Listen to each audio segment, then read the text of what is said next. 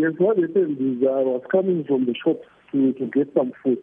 So when we got home, I realized the two Toyota GD6 Fortuners that were parked close to my yard. As, as well as a smoker, but I didn't realize what type of a car it is. So these guys, they drove fast when we got home.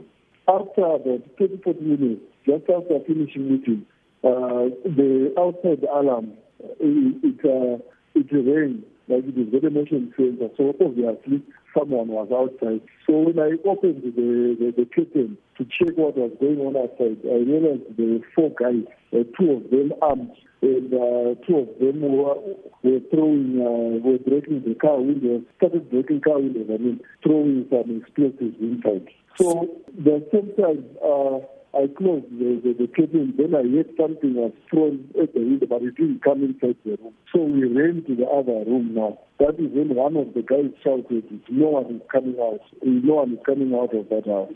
So I didn't realize who these guys were. I didn't see their faces because they were wearing some, they were covering their faces with only uh, walls leaving the eyes. So who do you think these people are? Uh, obviously, they are they are from Mnangagwa. I, I can't say anything on that because they, these people, if you remember, they arrested me for a bogus charge in May. And uh, the last time, I think last year, I got involved in a suspicious accident. Uh, and they've been coming to my house with an unregistered plate. And I actually sent the message on social media that I realized a lot of there is an influx of unregistered vehicles coming to my house. Then recently, these people come uh, yesterday they come and um, uh, petrol bomb my house and the car. So, do you fear for your life? Mm-hmm. Of course, if someone is trying to kill you, obviously you will be afraid. I'm fearing for my life. And we understand that other case in which you are trying to stop the ZANU PF Congress is about to go to court. Is that the case?